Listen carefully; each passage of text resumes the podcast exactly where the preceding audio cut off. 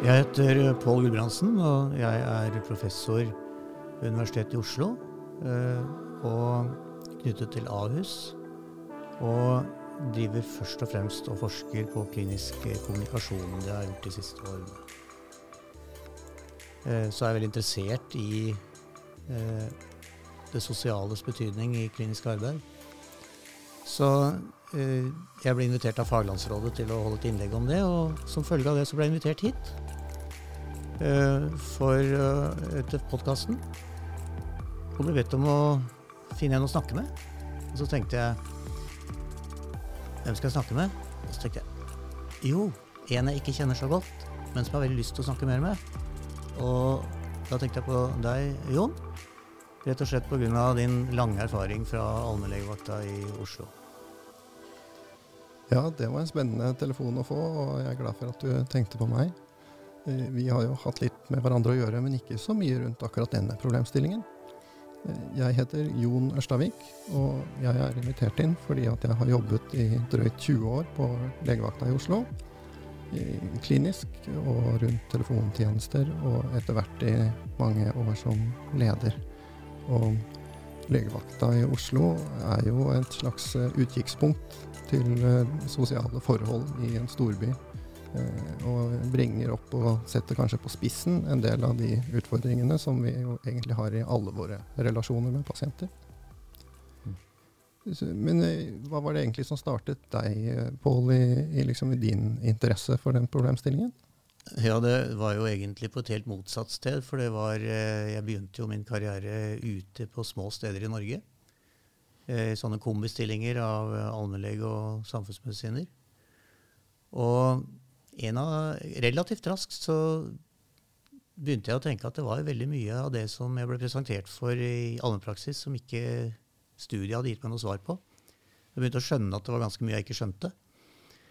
Eh, og så ble jeg litt interessert i hva, hva kan jeg gjøre med det. Kom litt borti dette med kommunikasjon. Og så hadde jeg etter hvert en god del år på baken, så kom jeg borti en artikkel som alle nesten har hørt om, tror jeg, som har studert medisin i Norge, om, om at leger i gjennomsnitt avbryter pasienten etter 16 sekunder, eller noe sånt. Og den artikkelen handler jo ikke bare om det. Den handler jo også om at eh, de randomiserte halvparten av legene til å holde tett, ikke avbryte. Og at de fikk eh, mer informasjon per tidsenhet når de gjorde det. Og da jeg leste det, så tenkte jeg dette tror jeg ikke noe på. Men jeg kan jo prøve, tenkte jeg.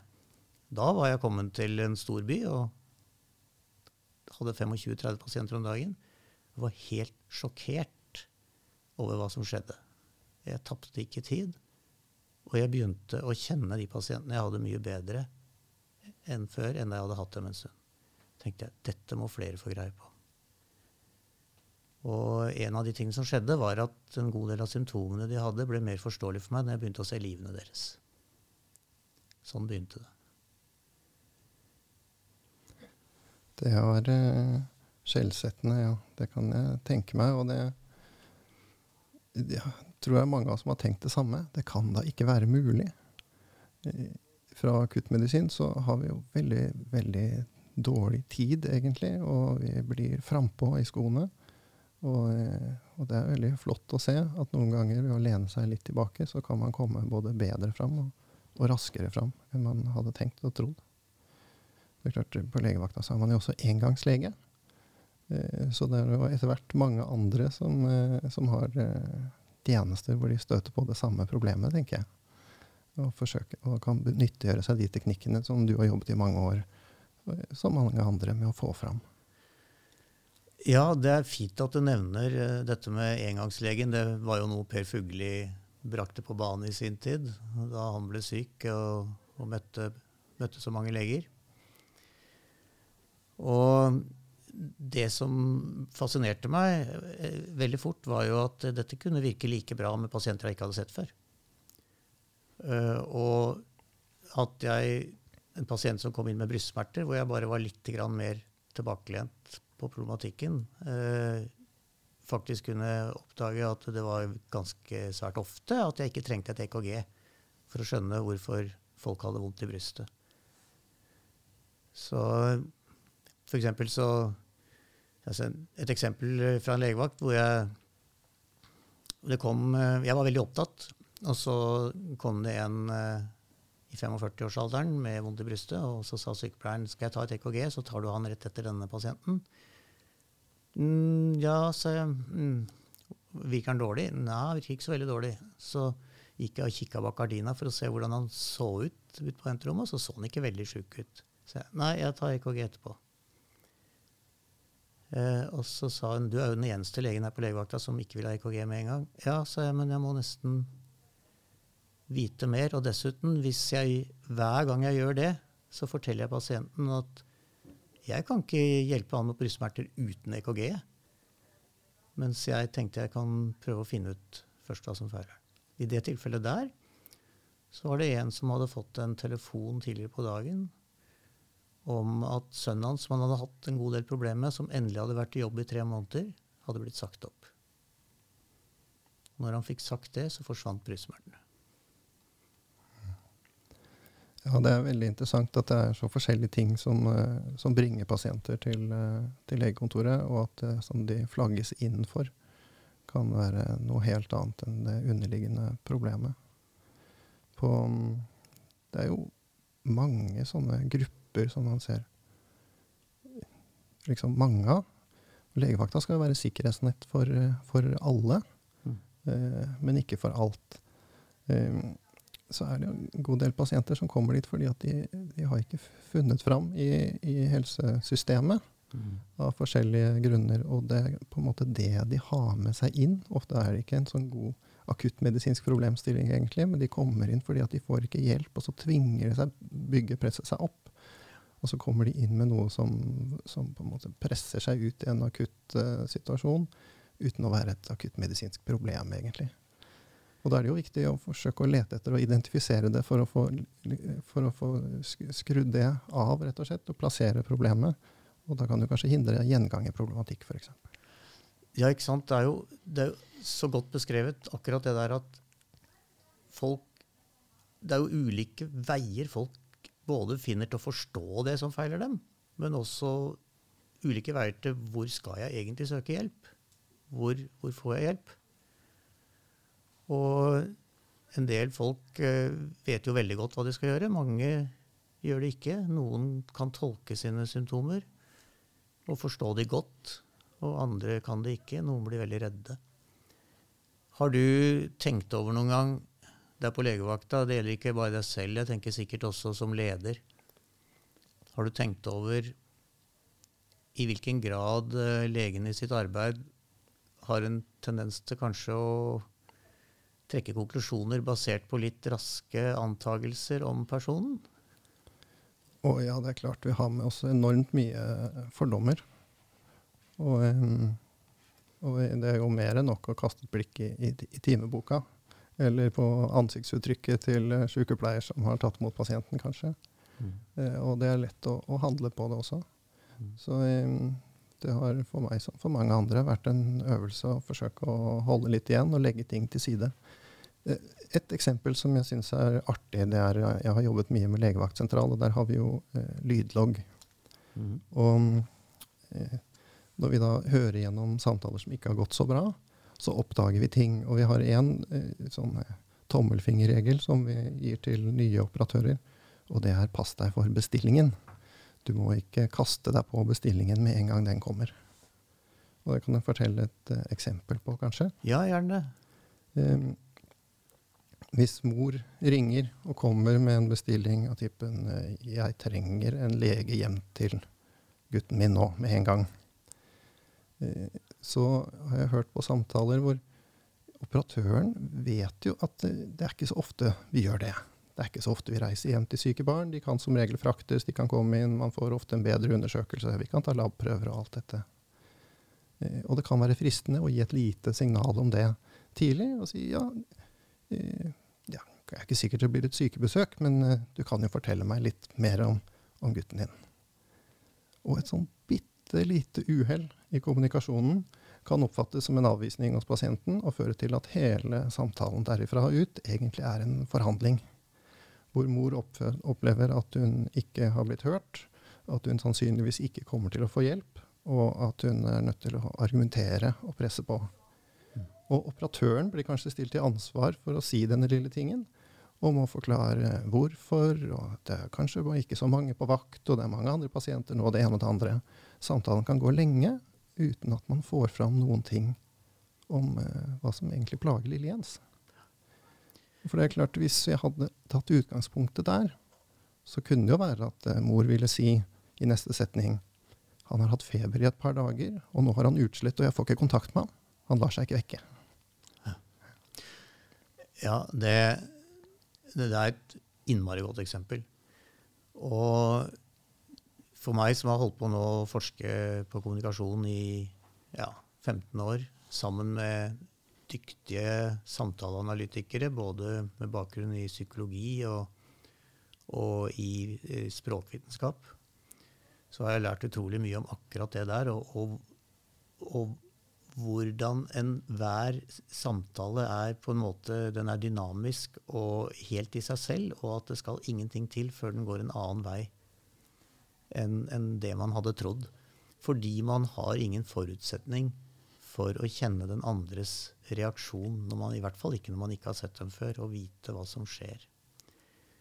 Det er også et morsomt eksempel, syns jeg, fordi vi har nylig gjennomført en studie, faktisk fra AMK-sentralen i Vestfold, eh, som eh, hadde tillatt eh, sine operatører å, å, ta et ekstra kurs i hvordan man kunne gjennomføre den vanlige medisinsk indeks-samtalen, men samtidig med noen små empatiske justeringer for å skape mer trygghet på innringersiden.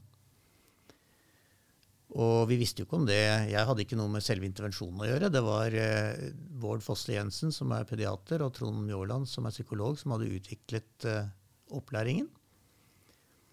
Men jeg satt på analysesiden uten å vite hvem som hadde snakket, hvilke samtaler som var fra før og etter intervensjonen. Og da så vi faktisk at disse små tingene de hadde lært, og som de da, vi kunne dokumentere for først at de brukte, det førte til ikke at samtalene ble lenger, men at eh, tiden fra telefonen kom inn og til første beslutning var tatt av eh, operatøren, gikk ned signifikant. Så man sparte tid på å skape mm. den tryggheten. Mm.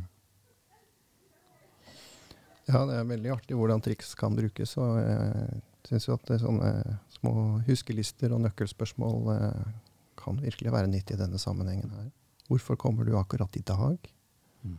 Hva, er det noe du har tenkt på at dette kan være sånn, er, det, er, du redd for at dette kan være farlig? Noen sånne spørsmål for å forsøke å liste det fram. Og jeg tror grunnen til at vi må trene sånn i det, det er at uh, Du brukte uttrykket fordommer. Jeg kan bruke et litt svakere uttrykk, tror jeg. Uh, forutinntatthet. Eh, at vi er utdanna folk, eh, kanskje i hovedregel vokst opp i hjem med bøker. Vant til å snakke med og forstå folk som, som kan en del. Eh, og har begrenset kunnskap om hva andre tenker og forstår. Og hvis ikke vi får tak i hva de tenker og forstår, så har vi et veldig dårlig utgangspunkt for å snakke med dem om det vi forstår av det de forteller. Og det Det var vel egentlig det som sjokkerte meg hvor effektivt var den gangen jeg skjønte dette, og som gjorde at jeg i min doktoravhandling prøvde å forske på hvor mye eh, allmennlegene egentlig visste om pasientene sine. Og da viste det seg jo at det var, det, det var veldig variabelt. Eh, når det gjaldt f.eks. belastende arbeidsforhold, så hadde legene ganske bra greie på det. Eh, nå skal det understrekes at når vi undersøkte om pasientene hadde disse psykososiale problemene, så spurte vi de to spørsmål. Først om de hadde f.eks. belastende arbeidsforhold, men deretter, hvis de bekreftet det, om de mente at det hadde betydning for helsa. Og da så vi f.eks. at eh, det visste legene i litt over halvparten av tilfellene.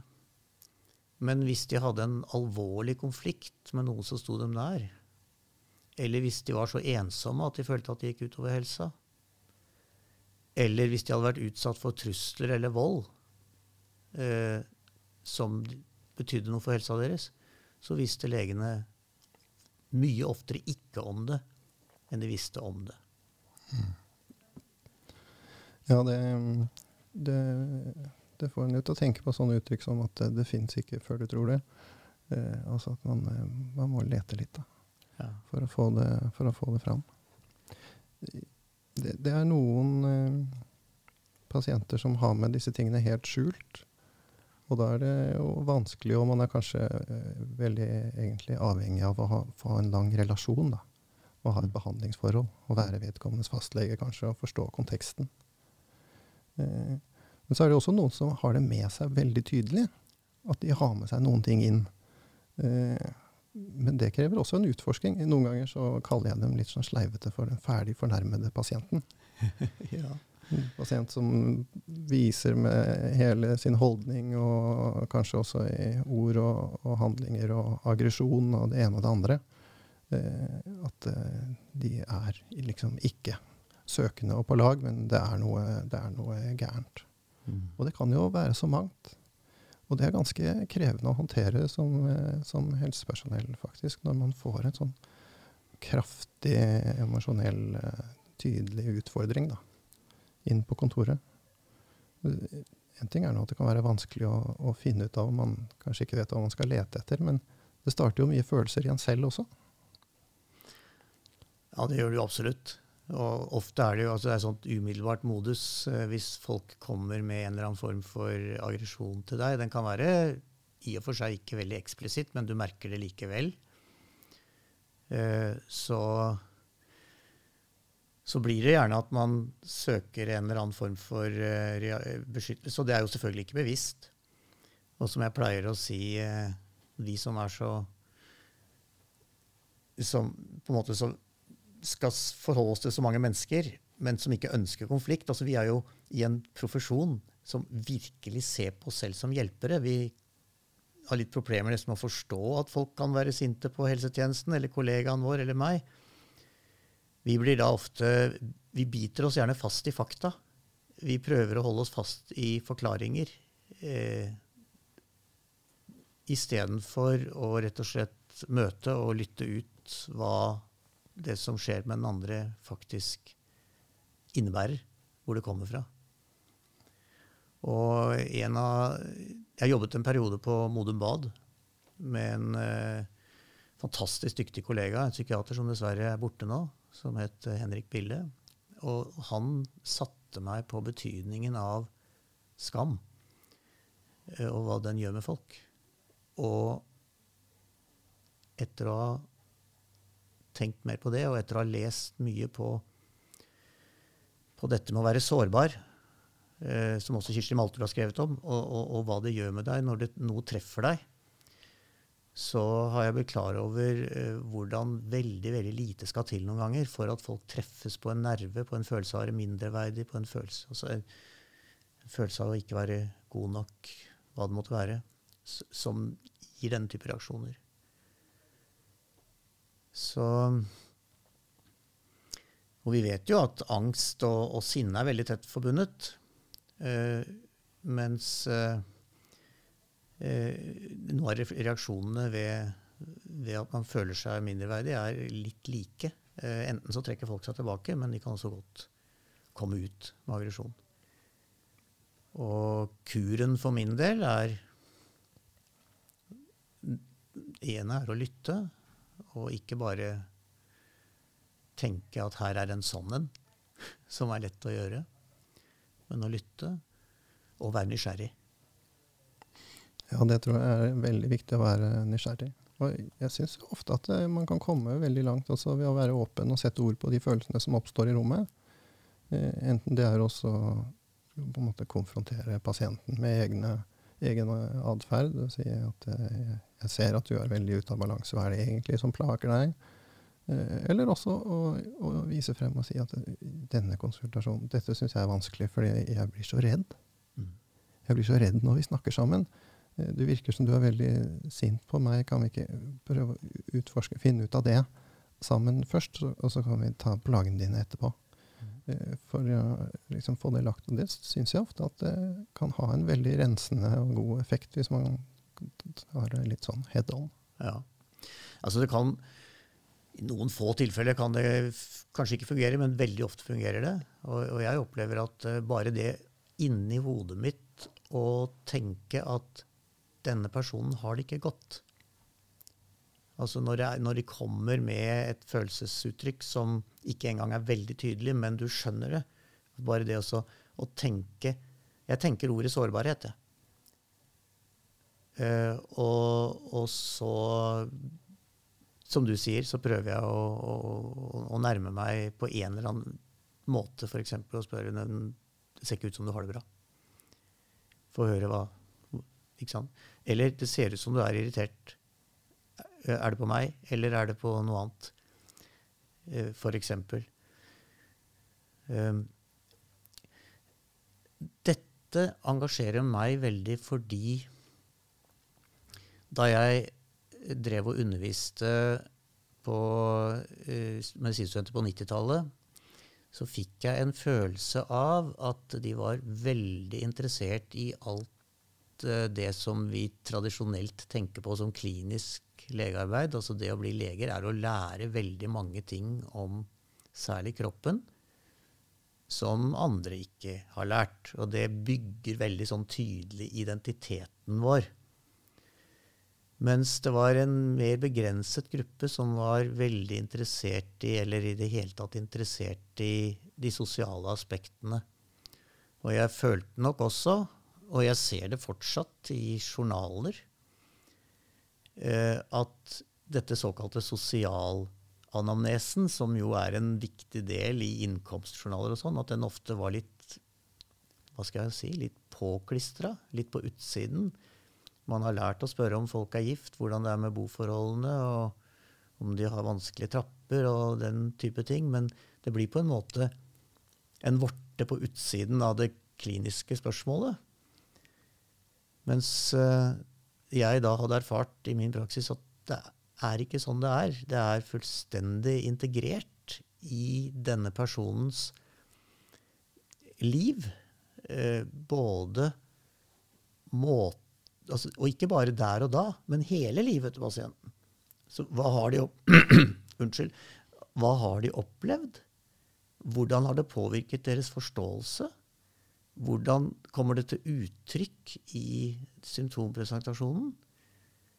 Og hvordan kan den forståelsen jeg får av pasientens forståelse, brukes i, til å hjelpe til at behandlingen ø, blir konstruktiv og, og fungerer? Det, det, er jo ikke lett, men utrolig spennende. Ja, det er veldig artig. Men det er som du sier, medisin er et stort fag og, og, et modningsfag, og det er vel her vi beveger oss i retning av kunsten, kanskje. da. Eh, det å klare å utforske både eh, symptomatologien og, og, fysiologien og mennesket på samme tid. Det er klart det er et veldig stort uh, fremskritt at vi har begynt å, at vi har brakt fram atferd og kommunikasjon og, og sånn i, i, allerede i studietiden, sånn at vi jobber liksom parallelt med det. Jeg har jo inntrykk av at kanskje er det ikke alle medisinske institutter som måte, er like innstilt på å jobbe parallelt med disse tingene. Nei, vi har kommet lenger. Når jeg tenker på tilbake på min kliniske praksis, da, hvor bare noe så enkelt som hvor mye mer innsikt jeg fikk av et sykebesøk.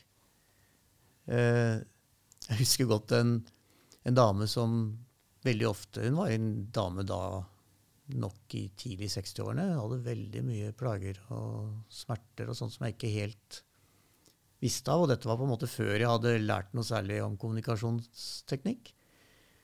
Og jeg fikk det jo ikke helt til. Jeg syns ikke jeg klarte å hjelpe henne så veldig godt, i hvert fall. Så ble mannen hennes akutt syk, så jeg måtte hjem i i legebesøk. Og da kom jeg til et hus som var så strigla at uh, det var et Det var altså ikke et hårstrå eller noe som helst å se noe sted. Det var helt perfekt. Og jeg ble, etter å ha snakket med mannen, så fikk jeg gå inn i stua og sette meg ved stuebordet for å skrive litt. Eh, og det var, der sto det en sånn løper midt på stuebordet og en blomstervase. Det var helt symmetrisk. Perfekt. Og så tenkte jeg jeg tror kanskje at jeg begynner å skjønne at hun kan slite med litt tvangspreget uh, atferd bak disse smertene. Så bare sånn tilfeldig så flyttet jeg bare litt grann på løperen og blomsten for å få plass til papirene mine. Og ikke før hadde jeg gjort meg ferdig med papirene, så var hun fremme og flyttet tilbake helt perfekt på plass. Og jeg hadde ny innfallsvinkel neste gang til hvordan jeg kunne hjelpe henne. Ja, det er klart at det, vi har mer eller mindre sluttet med å kjøre sykebesøk. Det har nok ført til ganske mye tap på, denne, på den fronten her. Vi har opprettholdt det en god del i Oslo, at vi kjører en god del sykebesøk til, eh, til, på akuttsituasjoner. Men det er jo engangsbesøk. Så det ville jo vært eh, er, Jeg syns det er synd at vi har laget et system som ikke legger til rette for at fastlegene i større grad kan følge sine egne også litt hjemme. Og kanskje treffe familiene og pårørende også, som er så viktig for hvordan vi har det. Ja, helt enig. Jeg kan bare kan ikke si det på en annen måte. Det, det der å f.eks. som fastlege å kunne være med og følge en eh, døende person hjemme tett eh, med familien rundt og gi råd, eh, om ikke fra dag til dag, så i hvert fall hyppig. Det er en utrolig givende del av legearbeidet som, som kanskje det er mindre av nå. Men når det går galt Du nevnte jo dette med Tilbake til det med den som er litt sånn sint, eller litt, kan virke sint, eller kanskje kommer med anklager. Um,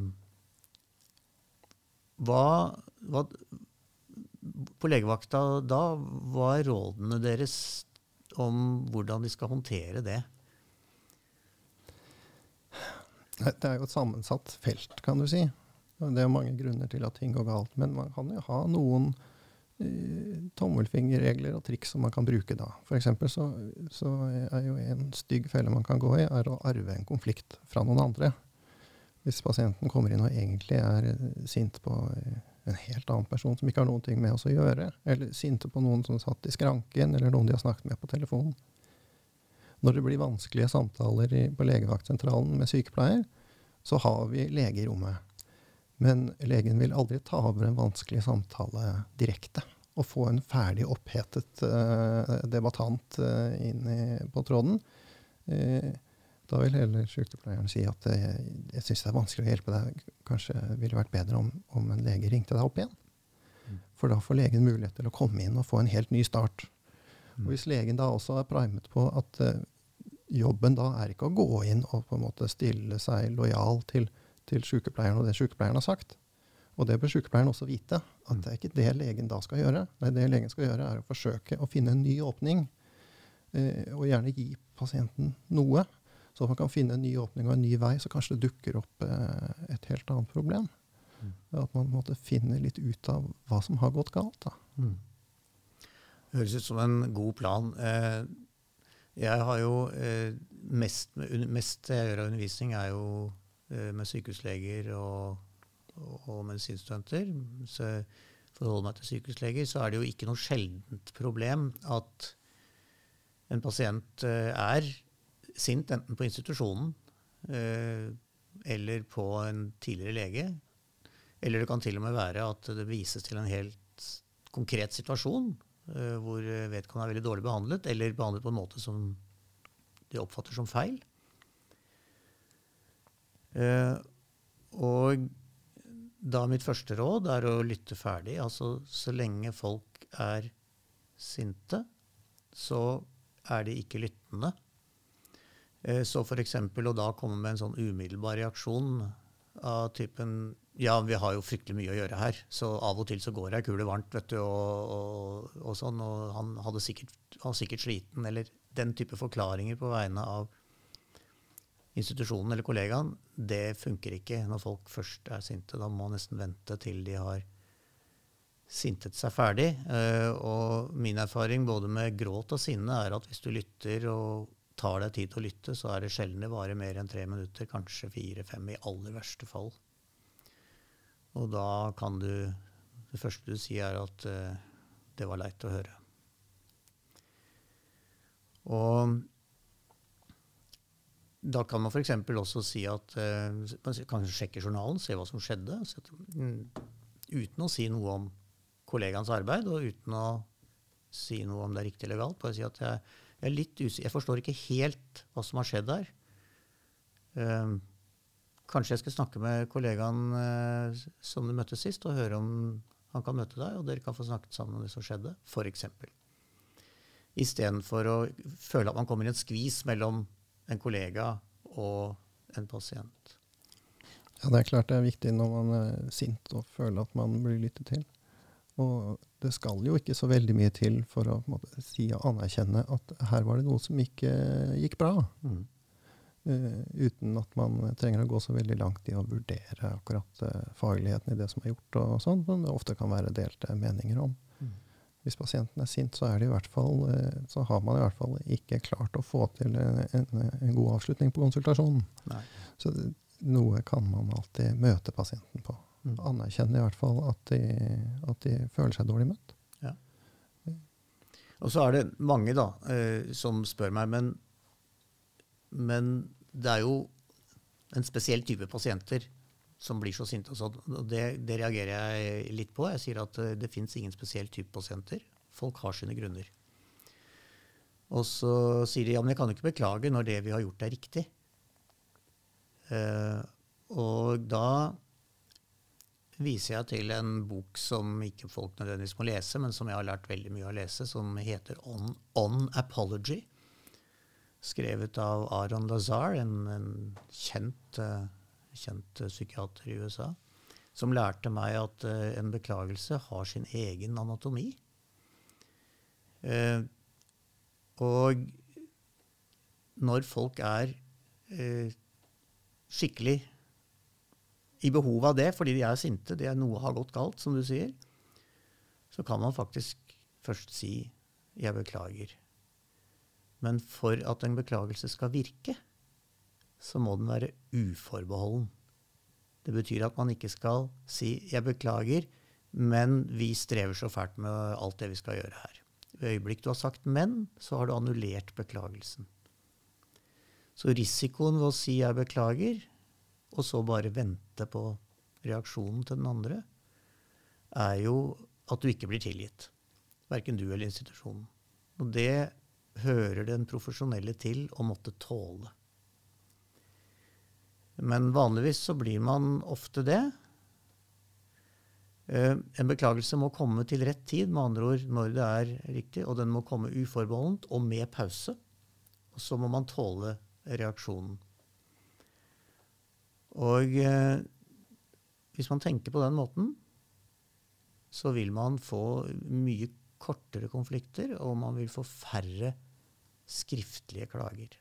Som det er veldig mange av, og som i mer enn 60-70% av tilfellene handler om dårlig kommunikasjon. Så Jeg kunne, vært, kunne prata lenge med deg, merker jeg. Uh, jeg har lyst til å si, kanskje sånn mot slutten, at det som kanskje ligger meg aller mest på hjertet, er at når vi tenker på den biopsykososiale modellen, som jo var en modell som kom i 1977 som et forsøk på å lære medisinen at uh, det fysiske, biologiske, det psykiske og det sosiale henger sammen, så er det fortsatt slik at selve navnet gjør at vi har lett for å tenke enten er det bio, eller så er det psyko, eller så er det sosialt. Du kan bare se på de siste to dagers eh, diskusjon om bakgrunnen for ME i Aftenposten. senest i dag, så ser man at folk har lett for å havne i den ene eller den andre grøfta. Så jeg har lyst til å endre litt navnet på, på, på modellen. Og, og heller si at det er en At vi tenker at kroppen er i kontinuerlig informasjonsutveksling med verden. Og at den former oss. Den former oss allerede når vi får informasjon med genene. Men den former oss gjennom en lang, livslang læringsprosess hvor alt som skjer rundt oss, bygger seg inn i oss og gjør noe med hvordan vi forstår oss og uttrykker oss. Og at vi som leger må slutte å tenke at det er det ene eller det andre. Og heller ikke, som jeg har erfart med pasienter, ikke foreslå at det må være mentalt eller psykisk fordi det finner ikke noe i kroppen. Det liker ikke folk å høre. Det føler de ofte som en at det er noe galt med dem. Når jeg heller sier at jeg forstår ikke helt hva det er som feiler deg, men kanskje hvis vi blir bedre kjent, snakker mer sammen, så kanskje jeg forstår mer. Så tenker integrasjon og forståelse gjennom, gjennom samtaler. Det kan jo kanskje være et utgangspunkt også for å eh, gripe fatt i at det, selv om vi ikke finner ut hvorfor du ikke har det bra, så kan vi kanskje jobbe med hvordan vi skal håndtere det så vi får det bedre. Akkurat. For da tenker du jo på at det livet som den personen har som du snakker med, det fortsetter jo herfra. Så jeg har en påvirkningskraft på den utviklingen rett og slett også gjennom våre samtaler. Veldig hyggelig å snakke med deg, Jon. Hyggelig å se deg. Jeg har ikke sett deg mye før. Men uh, jeg må si det var, uh, det var hyggelig å utveksle tanker med deg. Ja, du vet, god kommunikasjon er jo lettere face to face. ja, det er helt sikkert.